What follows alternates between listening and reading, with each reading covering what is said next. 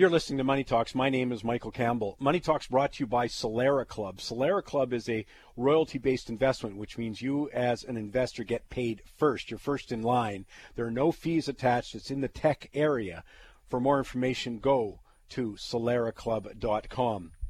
You know, I get asked all the time, how are we as individuals going to survive this incredible period of change we're living in? I mean, clearly some people are already getting killed. I mean, I'm thinking of savers, uh, workers in the resource industry, others displaced by technology. I, I really worry for unskilled, semi-skilled workers, and they all immediately come to mind. And the changes are just starting. On this show, I spent a lot of time dealing with the most important trend, though, that's already driving financial markets and creating social unrest, and that is the declining confidence in government. This is the big one that's going to move everything. I mean, long before Donald Trump came along, I was talking about the decline of the welfare state. And that doesn't sit well, by the way, with big government advocates and others that put their faith in government or specific politicians. But nonetheless, the evidence continues to grow. You think the social unrest that's rampant throughout Europe, which I might add is very underreported by our media, or the inner city unrest in the U S, is a reflection of confidence in government? Uh, do you think Donald Trump's popularity is because people have confidence in government? This is a trend and the implications for the financial markets that have that are just huge. In Vancouver, for example, you see it already. The upper end of the real estate market has been fueled by money coming from China and Iran seeking safety. In the U K, real estate value has been pushed by money from the Middle East and Ukraine, again seeking safety. This is a key to understand. Every time there's trouble in the world, money pours into U S treasuries looking for a safe haven. And that pushes the dollar up, and our dollar down uh, comparatively, interest rates down. The declining confidence in government is just beginning, though. Europe's imploding. I mean, the sovereign debt crisis, youth unemployment, social unrest, and now the mishandling of the refugee crisis could well be the final nail in the coffin of the progressive welfare state. I suspect it is. Now, before you jump on the email to tell me I'm clueless, keep in mind that last month Angela Merkel clearly stated that multiculturalism is a lie. Assimilation is the key. Here's a question. Which part of that European state model has been a success? I mean, it's tough to find because it's certainly not in the employment front or economic growth front. Now you got the social unrest front. Yet Canada's self-described progressive left wants to bring those same policies to our country, both the federal level and now most notably in Alberta and Ontario. I mean, seriously, can't they even find Europe on a map? Europe's big government model hasn't solved their social or economic problems. It's exacerbated them. I mean, you just have to look. Drop the ideology for a moment. Which part of Europe do you want to borrow? So back to the question I get asked regularly. How do I personally survive the period, maybe even thrive? Well, first off, understand that things are going to get even more volatile. The rate of change is going to get even more intense. There's going to be more social unrest, even violence, as governments are unable to keep those promises and are increasingly seen to benefiting only a small cadre of insiders, bureaucrats, and cronies.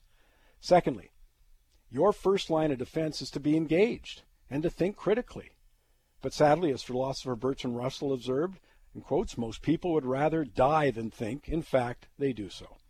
I'm amazed how determined most, including our political and special interest group leaders, are, you know, work so hard to ignore the blatant changes that are engulfing us. Think about this one. When's the last time you heard a union leader with a new idea? They play from the same songbook they have for twenty, thirty, forty, and fifty years. That will not be good enough. And again, go ahead, say I don't have a clue. You just watch. By the way, I'm always on about this because the consequences are going to be devastating to pretending it's business as usual. But who first? Especially for those who rely on government. And the first to suffer are going to be the most vulnerable. We'll work our way up the food chain from there. Now, this is where I usually get the emails telling me I don't know anything and I'm stupid and all that stuff. Yet the numbers are clear. When the financial crunch came to Southern Europe, it wasn't the government elites or bureaucrats who suffered. It was the poor.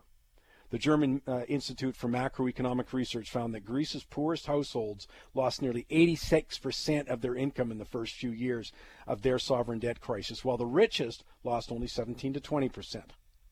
Of course, it makes sense. I mean, if every government service was cut back, who do you think has the financial wherewithal to find a substitute?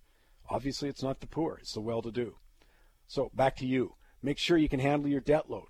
I mean, it's a global debt crisis, so you value your cash.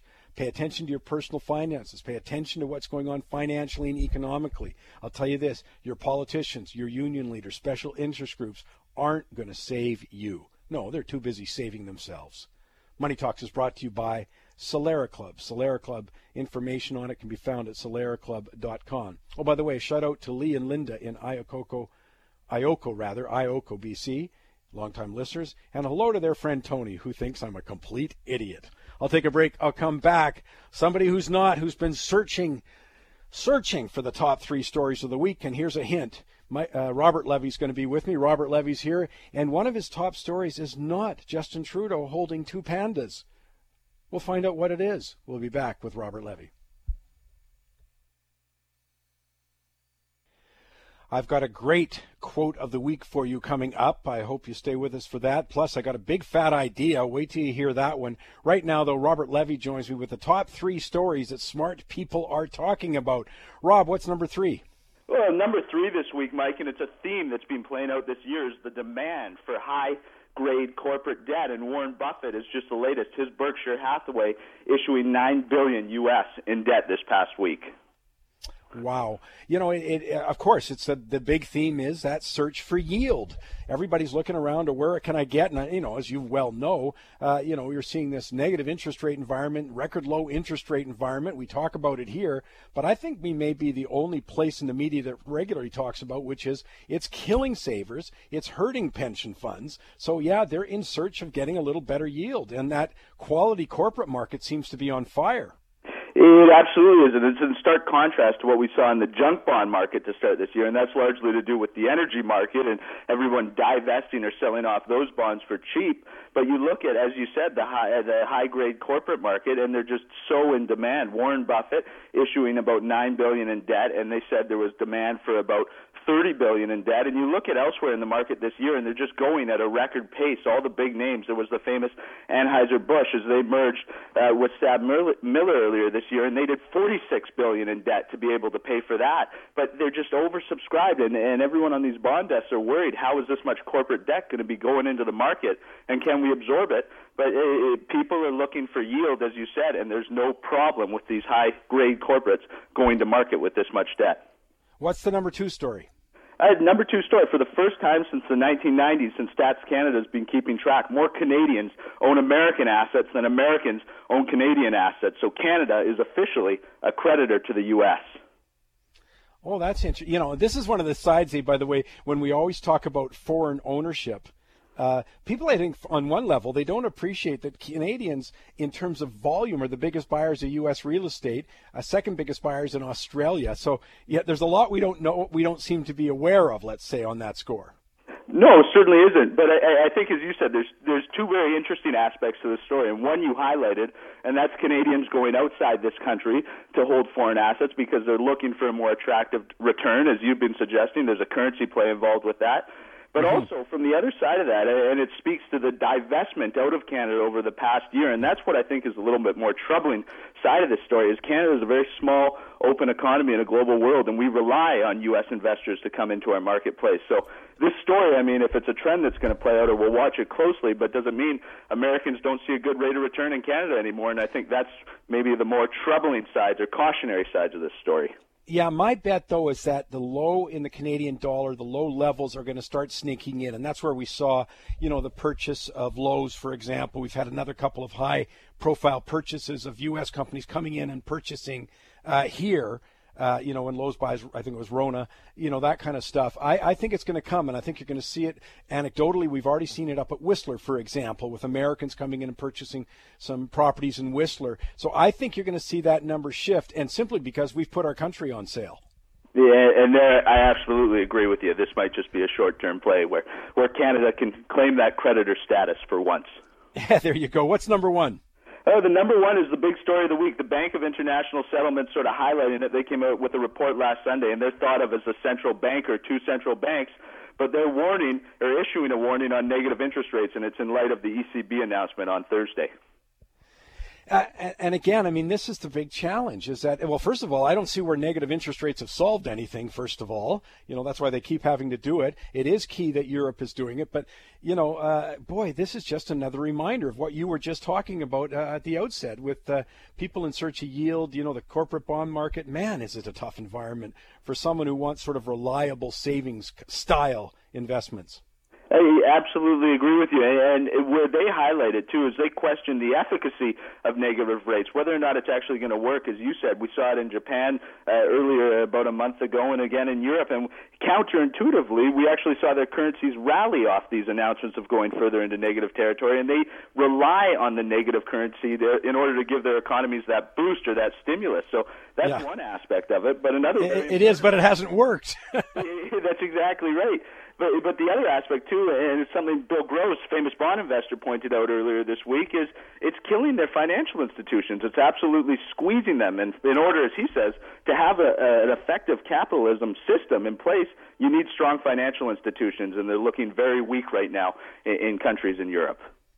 Yeah, as I say, it is an incredible time, and the negative rates to me are just one of those big things I try and throw in people's faces to remind them of it's not business as usual.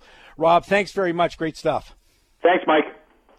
Rob Levy here with the top three stories. Coming up, though, stay with me because I got a big, fat idea to make some money. Jason Ayers is going to be with me, Learn to Trade Global. Uh, very interesting kind of strategy that he's got. Again, stuff that just to remind you to extend your toolbox there. Also, looking forward to this. We have not had Jack Crooks on for an age. Black Swan Capital, Jack Crooks is coming. I got a shocking stat, and coming up, I've also got my quote of the week. Stay with us.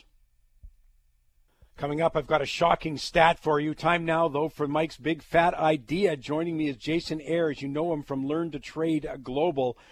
Now, Jason, I know for a while you've been talking about getting gold miners back into the portfolio, but you've got a specific strategy around that that we're going to have to walk pretty slowly through. So what is it? Well, I, I like the idea, and thanks, by the way, for having me on this uh, this morning. I like the idea of uh, of taking a decisive position, utilizing a collar strategy. Yeah. Um, and so your listeners will likely be familiar with the covered call, which I think uh, is a topic that's been uh, discussed quite at length on your show. They'll likely also be familiar with a protective put. So really all we're doing is we're simply combining the two. And what okay, it allows so let me just, do, I'm going to back you up just for a sec. Absolutely. Okay, so let's take an example. Give me a stock. Okay, so I'm liking A E M, Agnico Eagle. It's been on a really nice uh, run to the upside. Uh, the challenge is, you know, it may give a little bit back, but uh, sometimes if you don't take action, uh, you get left behind. So uh, Agnico Eagle is looking like a great opportunity for this strategy. Okay, so you've bought the stock, and now you're going to sell. Let's just piece it together. Now you're going to sell a covered call. In other words, you're going to sell someone the right to purchase that stock from you. What, what price will we look at about? So, this is an example. So, so the, sh- the shares are, were sitting around uh, the forty-eight fifty mark when I was uh, when I was strategizing uh, with this, and I was looking at selling the fifty-two strike call option expiring in April. And that's going to bring in uh, one dollar sixty in premium. Okay, so you give someone the right to purchase it right through April. We won't bother with the dates, but right through April.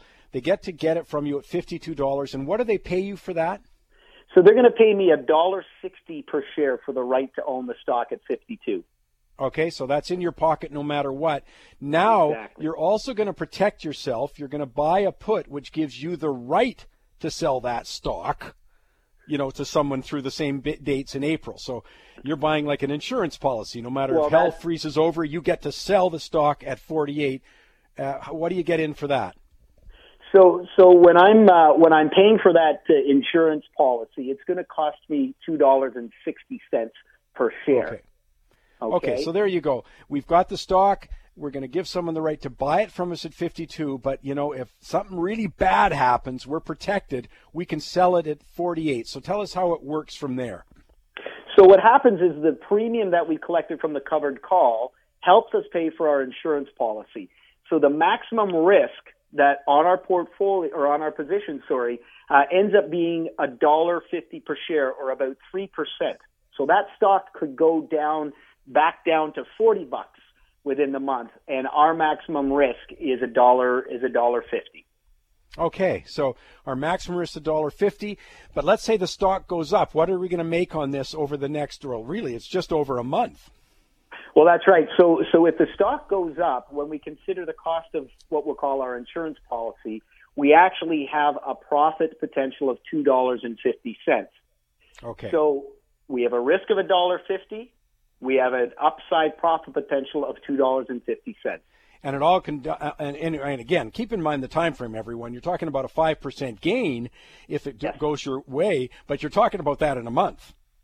That That's exactly it. And yeah. what happens is the investor has a number of choices that they can um, look at uh, depending upon how the stock behaves within that time frame.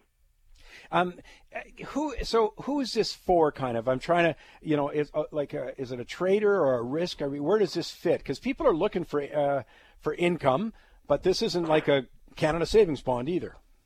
Well, no, I mean, uh, so so this is more for somebody who is looking for, I'm going to say, conservative growth, because what we're doing is we are protecting our downside um, initially. Yeah. And and so with that in mind, we, we know what our maximum risk is, and we've also identified our maximum upside potential. So we could put this strategy in place and really just let the market do what it's going to do. And yeah. in April, uh, we are either going to realize a loss of one dollar fifty or we're going to recognize a gain of two dollars fifty. Now, that's the very passive approach, but we can also yeah. be active if we want. Yeah, but I think your point's well taken. By buying that put, you have protected yourself to the downside. That's the key there. And so that's why, you know, in advance going in, this is what I'm risking. And we chose April as a time date, but you could have done it. You know, the numbers will change, but you could have done the same strategy. You know, buying a stock you like, which is key, selling a covered call, but protecting yourself on the downside with a put. So that's really the thing. And uh, and if you want to impress someone tonight at a cocktail party, tell them in the morning you were talking about call, the caller strategy.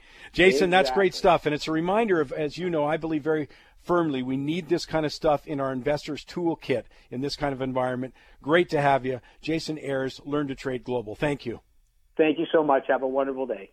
learn to trade global dot com. Stay with me. I've got the quote of the week. I've also got Jack Crooks. I mean, that's important also to note there. Hey, just a reminder, though, you can go to money talks dot net, and it's absolutely free, by the way, the articles that we have up every day there. So keep that in mind, uh, and always some uh, great stuff. But uh, the articles are uh, absolutely free, but also you can sign up and you can get on our uh, What Mike's Reading list, that kind of stuff. And I just think it's important that you stay uh, in tune. Top th- three articles this past week. Uh, the legend, Richard Russell, has a great article up there. Plus, they talked about four high-paying yield re- uh, real estate investment trusts. They're paying up to eleven percent, for goodness sakes. I guess that got a lot of interest. Another really interesting one called Cash, Guns, and Safes. Stra- uh, stress is spreading, in other words. But, yeah, all of that's for free. It's up there right now. Uh, plus, of course, go to money talks dot net. You can listen to the daily business comment every day, the updated uh, midweek uh, Money Talks report, and anything on this show. So stay with us. I got Jack Crooks, and I got the quote of the week. Great stuff.